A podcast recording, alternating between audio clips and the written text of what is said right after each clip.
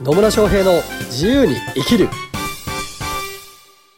始まりました始まりましたイエーイ野村翔平です。マリリンです。今日も野村とマリリンが思いつくままになんかいいことを言います。はい。はい。というわけで今日のテーマは、今日のテーマは何かっていうと、お何でしょう？集客です。集客。はおい。ね、どういうことかっていうと、うん。まあ、ビジネスを始めた時にターゲットって言って、いろいろ設定するじゃないですか。まあ、ターゲットね。うん。はい、決めますね。はい。うん。でね、はその人たちをうん集客したいのい。に、うん。なんか、どんなサイトとか、どんなメディアっていうのをうん。見てるのが分かりませんって思って。わかりませんって思って。つまりどういうことですか？つまり、つまりなんか、その、極力うんね、あまり時間をかけずに集客をしたいから、時間かけてね。そう、サイトとかさ、うんまあいろいろ載せるじゃないですか。載せるいろんなところに、ツイッターだったりとか、はいは某、フェイスブックとか。なぜツイッターを普通にツイッターって言って、フェイスブックだけこうつけたのか謎なんだけどね。まあいいけど。とかに載せるじゃないですか。はいはなんか、じゃあ、えそれ以外に、例えばね、あの、インスタグラムはやった方がいいのかとかさ、ね YouTube やった方がいいのかとかさ、あまあこれみたいにポッドキャストやった方がいいのかとかさ、まあなんかいろいろあるわけじゃないですかい。。いや、いろいろありますね。うん。で、それどれを使ったらいいのみたいなね。なるほどね。はははなるほど。じゃあその集客をするために、まあいろんなメディアがある中でどれ使ったらいいのっていうのが、主な質問で。そうでございます。っていうことですね。はいはははなるほどね。まあね、いろんなのあるからね。うん。まあ今ね、マリリンが言ってくれたその Facebook とかインスタだったりとか Twitter だったりとか YouTube だったりっていうのもあれば、まあこれっていわゆる SNS だったりとかね、えーっていうところになるし、まあそれ以外にもブログだったりとかホームページだったりとかっていうのもあるし、うん。まあそういうのってまあオンラインじゃないですか。うん。オンライン上のメディアだけど、オンラインじゃないメディアもあるからね。ありますね、あの、新聞紙とか。新聞紙、新聞紙、まあ、あ新聞ね。違う？新聞っていうかと思ったら紙に限定したからね。まあまあ、新聞だったりとか雑誌だったりもメディアだしね。別にそこで広告出したっていいのかもしれないよ。うんうん。ね。そうですね。それこそ、駅の看板とかあるじゃん。ありますね 駅の看板とか出してもいいのかもしれないし。うん。ね。いろんな方法があるわけですよ。はい。で、まあ、ど、どの集客手法がいいかっていうのは、結局ね、うん、まあ、マリリンがさっき言ってくれた中にあるんだけど、まずターゲットですよね。うん。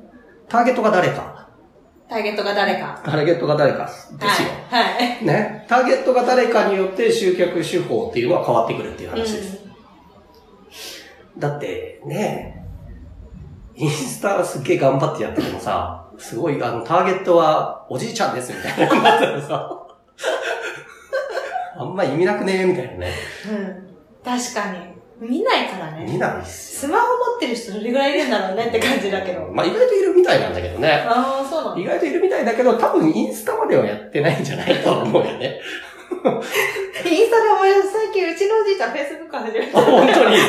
えー、すごいな。しかも、しかも名前がね、あの、高彦って言うんだけど、片彦になっていて、いや、多分これおじいちゃんなんだろうなと思いながら、あの、承認はちょっとししてないみたいなね。なるほどね。すごいですね。はい。ね、まあまあ、だから Facebook やる人だっているわけですよ。うそうそう。うんなんで、まあまあ別に、あの、お年、お年寄りご年配の方だからやらないってわけではないけど、まあただ、あんまりやってる人は少ないっていう話ね。になりますよね。なので、まあ逆にじゃあ若者を相手にしてるのね、うん新聞に広告出しても、うん。そもそも新聞読んでねえわけ そもそもあの、契約してないよっていうところがね、ああるじゃないですか。うんなので、結局そのターゲットが、あまあ、よく見ているメディアだったりとか、反応しやすいメディアっていうのが何なのかなっていうのを考えるのが、まあ、第一うんうん。ですよね。うん。です。でもそこがわからない。そこがわからない。うん。じゃあどうしたらいいか。ね、ねそれを聞きたいんですよ。ねで、どうしたらいいかって言ったら、ターゲットの人に聞いたら、ああ、どんなものを見てるの？みたいな、そう普段？はい。まあ、ね、いろんな、あの、オンラインのメディアとかだったらいろんなレポートとかも出てるから、それ調べてみるっていうのもいいと思うし、うんうん。でもまあ早いのは直接何、何使ってんの？って聞いてたらいいんじゃないですかね。情報収集？そうそう。でそうですね。大体でも、ほら、直接会って話してたら何使ってるかぐらい大体わかるでしょ。大体わかる。私の周りは大体 Facebook。うんそうそうそう。だから Facebook を使ってる人たちがメインなんだったら、まずは Facebook から始めればいいし。うんうん。で、とはいえ、もちろん他のメディアも使ってる可能性は高いですよね。うんうんであればあー、違うのも使っていいんですよ。うん。だから、絶対これは見てねえなっていうところにやるのは 意味ないけどさ。労力かかりすぎですよ、ね。そうそうそうそう。なんで、結局、その、いろんなところに投稿したりとか、情報発信したりっていうのは、まあ、自分がどこまで手間をかけるかとかね、コストをかけるかっていうところとのバランスだと思いますよ。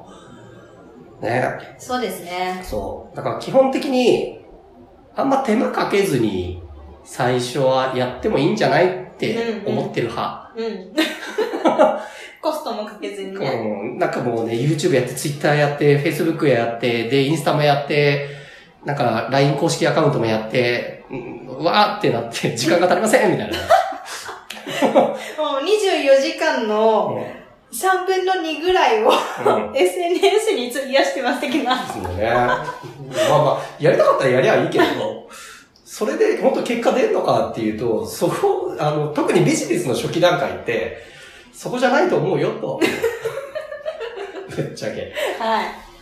直接ね、あの、ニーズを、うんまあ、ある程度相手が何を見てるのかなとか想像して、まずはやってみるっていうのでもいいんですけど、やっぱ直接的そのターゲットとなる人たちから話聞くのが一番いいです。うん。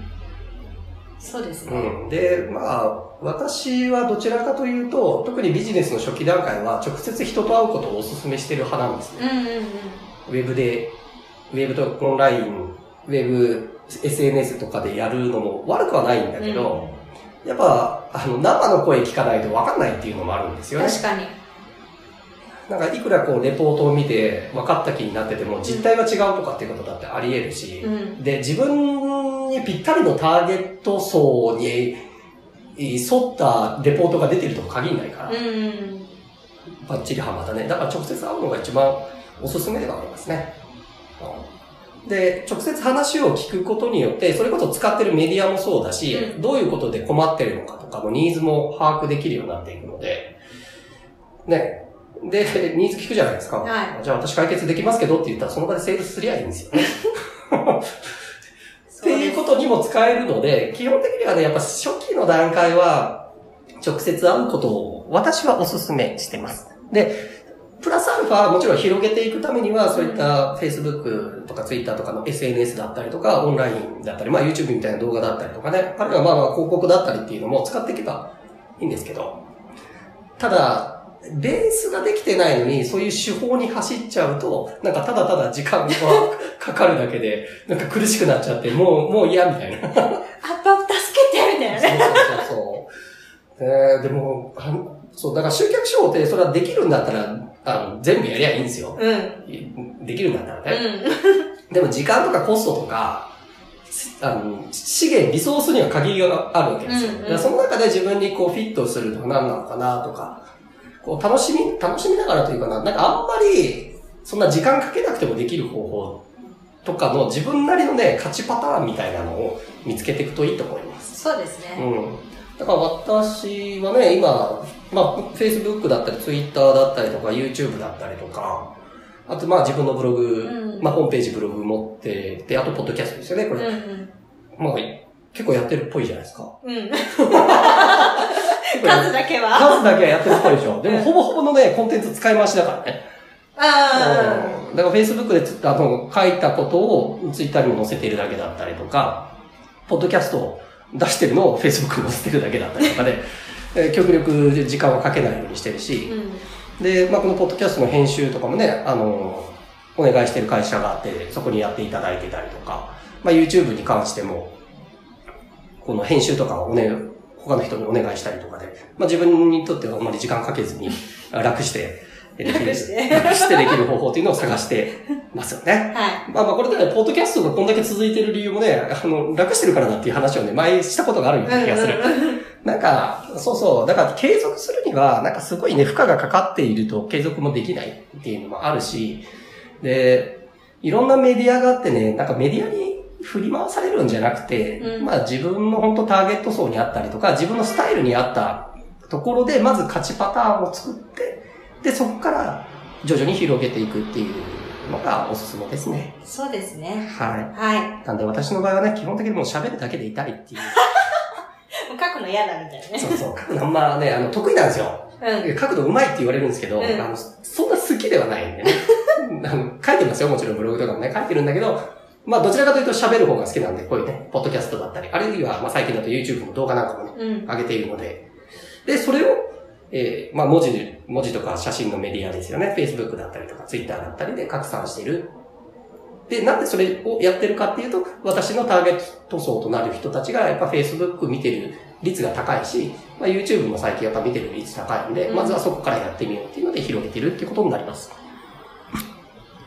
というわけで、はい。ね。まあ、ターゲット層をね、まず考えて、その人たちのニーズというかな、その人たちが本当に何してるのかっていうのを生の声聞いて、うん。で、まずはそこから始めてみる。